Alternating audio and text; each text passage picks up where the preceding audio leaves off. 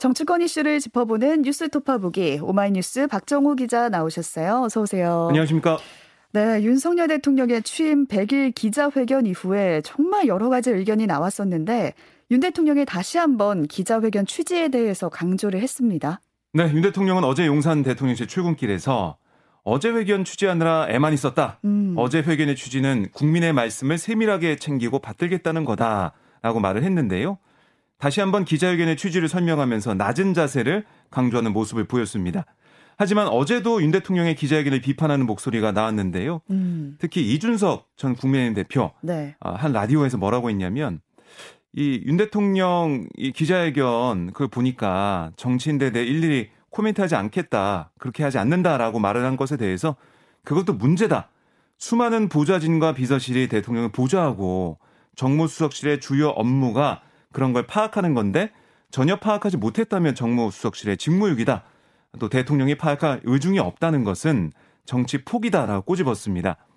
그리고 이 전 대표는 윤석열 정부 100일 평가해달라 이런 질문에는 집을 분양했으면 모델하우스와 얼마나 닮았는지가 중요한데 윤석열 정부의 모델하우스엔 금 수도꼭지가 달렸고 근데 납품된 것을 보니까 녹슨 수도꼭지가 달렸다. 네. 아, 그런 분양받은 사람들이 열받는다라고 어, 비판을 했고요. 네.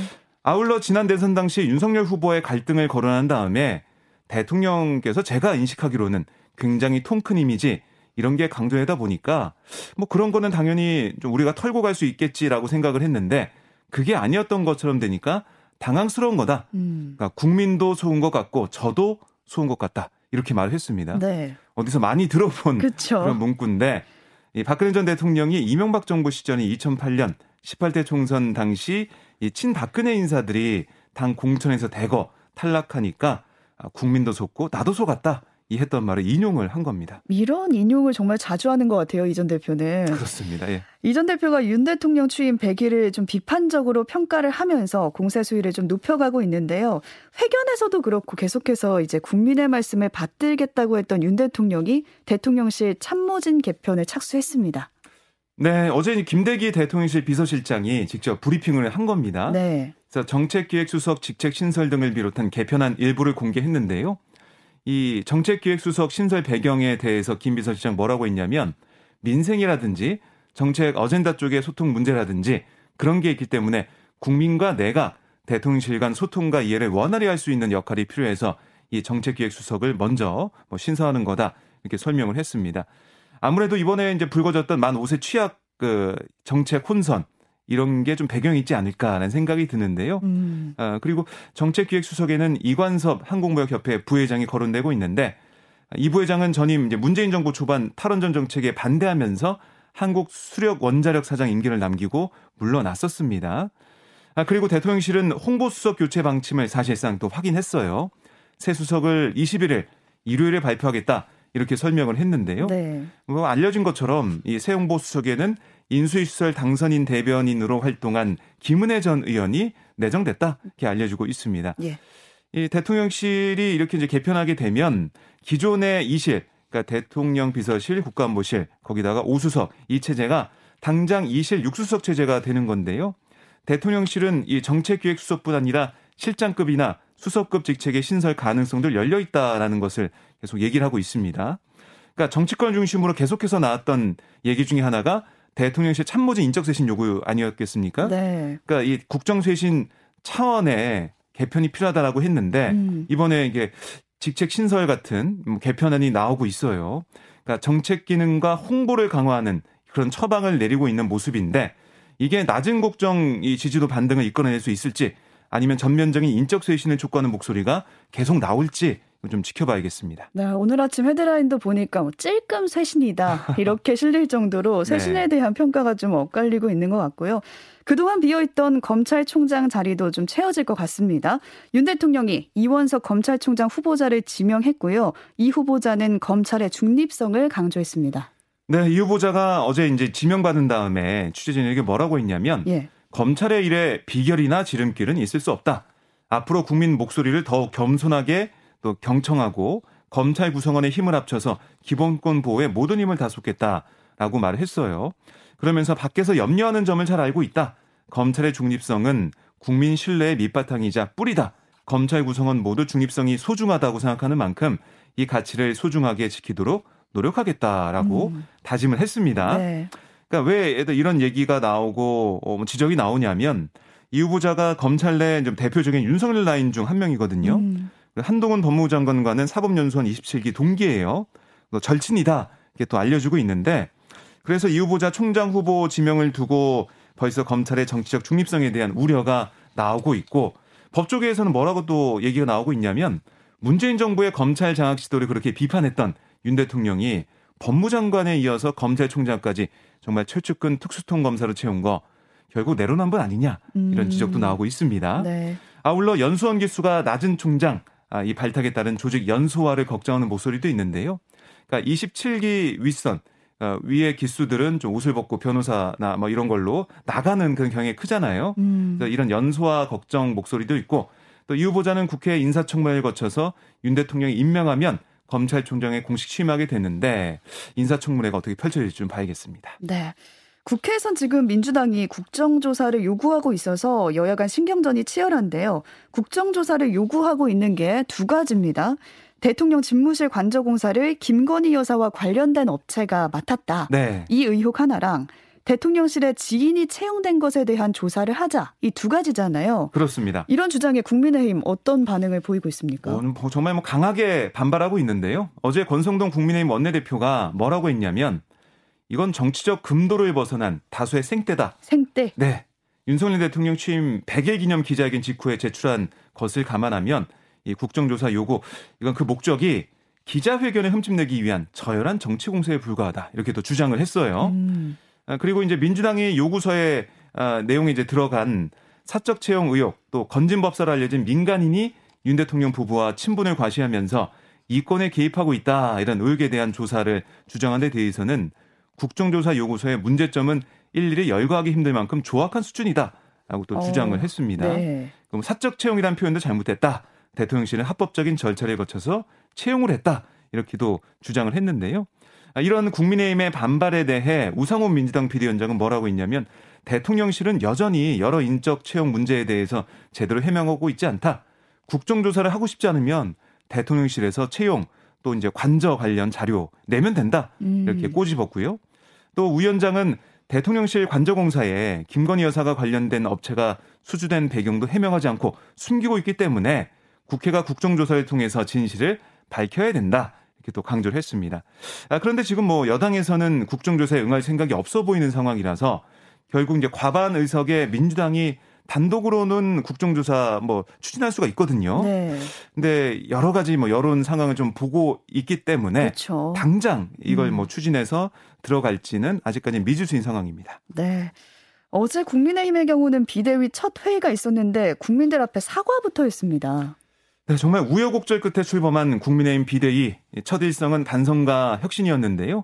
조호영 비대위원장은 새 정부를 제대로 견인해 조기 안착시키고 신뢰받도록 하는데 소홀히 소홀함이 없도록 하겠다. 아, 그 앞으로 이제 계속해서 바꿔 나가겠다 이런 얘기를 하고 있고 네. 국민과 당원들께 진심으로 그동안의 소홀함에 대해서 사과드리고 반성한다 이렇게 얘기를 했고요. 그러면서 이제 대국민 사과를 제안하면서 비대위원들이 다 일어서서 고개 숙여 어, 사과하는 인사를 했습니다. 네, 첫 회의를 열고 또 사과도 했는데 이준석 전 이준석 전 대표가 비대위 효력을 멈춰달라고 낸 가처분 신청 결과가 아직 나오지 않은 네, 상태잖아요. 네, 그렇습니다. 비대위 행보가 아직은 불투명해 보이는데 이 결과 다음 주 중에는 나오겠죠? 예, 원래 제가 볼 때는 이번 주 안에도 나올 수 있다 생각을 했는데 네. 이 법원의 얘기를 들어보면은 이거 좀 더 판단을 더 해봐야 된다 아, 이런 음. 얘기를 하고 있어요. 신중한 사건 검토를 위해 상당한 시간이 소요된다. 이번 주 내로는 결정이 어렵다. 이렇게 밝혀서 최소한 다음 주나 돼야 결과 나올 걸로 보이는데 네. 그런데 이전 대표가 가처분 신청에다가 분한 소송까지 제기를 했거든요.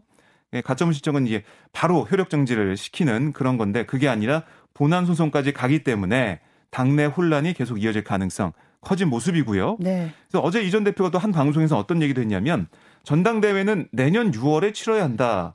그리고 당의 개혁을 할 수 있는 적임자들이 나오지 않으면 다시 당 대표에 도전할 가능성 여기까지 어, 언급을 했습니다. 징계 끝나고 다시 돌아오겠다. 그렇습니다. 아 지켜봐야겠네요. 네. 국회 행정안전위원회 행안부 경찰청 업무 보고도 어제 있었는데요. 경찰국 신설 문제, 뭐 김순호 초대 경찰국장의 국장의 행정 문제, 또 최근 정부의 폭우 대응까지 모든 현안을 놓고 좀 여야가 충돌했습니다. 네, 민주당은 이른바 이 김순호 초대 경찰국장의 과거 행적을 집요하게 파고들면서 밀정 의혹을 제기했고요. 네. 국민의힘은 이김 국장을 경무관으로 승진시킨 문재인 정부에서도 문제 삼지 않았다라고 엄호에 나섰습니다. 그러니까 김순호 국장이 어제 뭐라고 했냐면 자신이 활동했던 아, 이 인노의 노동운동단체를 이적단체라고 했지만 이 단체는 이적 단체가 아니란 대법원 판결이 2020년에 나왔거든요. 음. 이걸 야당에서도 지적을 했어요. 네. 그러자 김 국장은 오해가 있었다. 깊이 사죄한다. 이렇게 얘기하면서도 그 당시 이적 단체였다는 의미로 말했다라고 주장을 했습니다.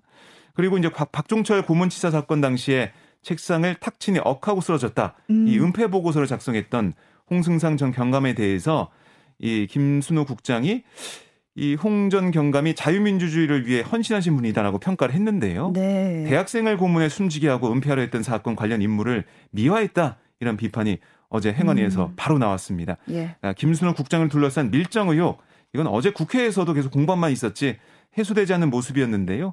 어, 어제 보니까 뭐 성균관대 동문들의 뭐 학생들의 기자회견도 있으면서 아, 밀정 의혹을 계속 지적하는 얘기가 나오고 있어요. 이 논란은 계속해서 이어질 것으로 예상이 됩니다. 네, 여기에 류사명 총경이 증인으로 참석을 했잖아요. 류 총경은 경찰국 신설에 반발해서 전국 서장회를 주도하다가 대기 발령 조치된 인물이잖아요. 네. 어제도 경찰국 설치에 대해서 좀 강하게 반발했습니다. 그러니까 류 총경이 증인으로 나온 거예요. 그래서 50분 동안 진행된 이 신문 과정에서 정부의 경찰국 추진 과정을 작심 비판했는데요. 네.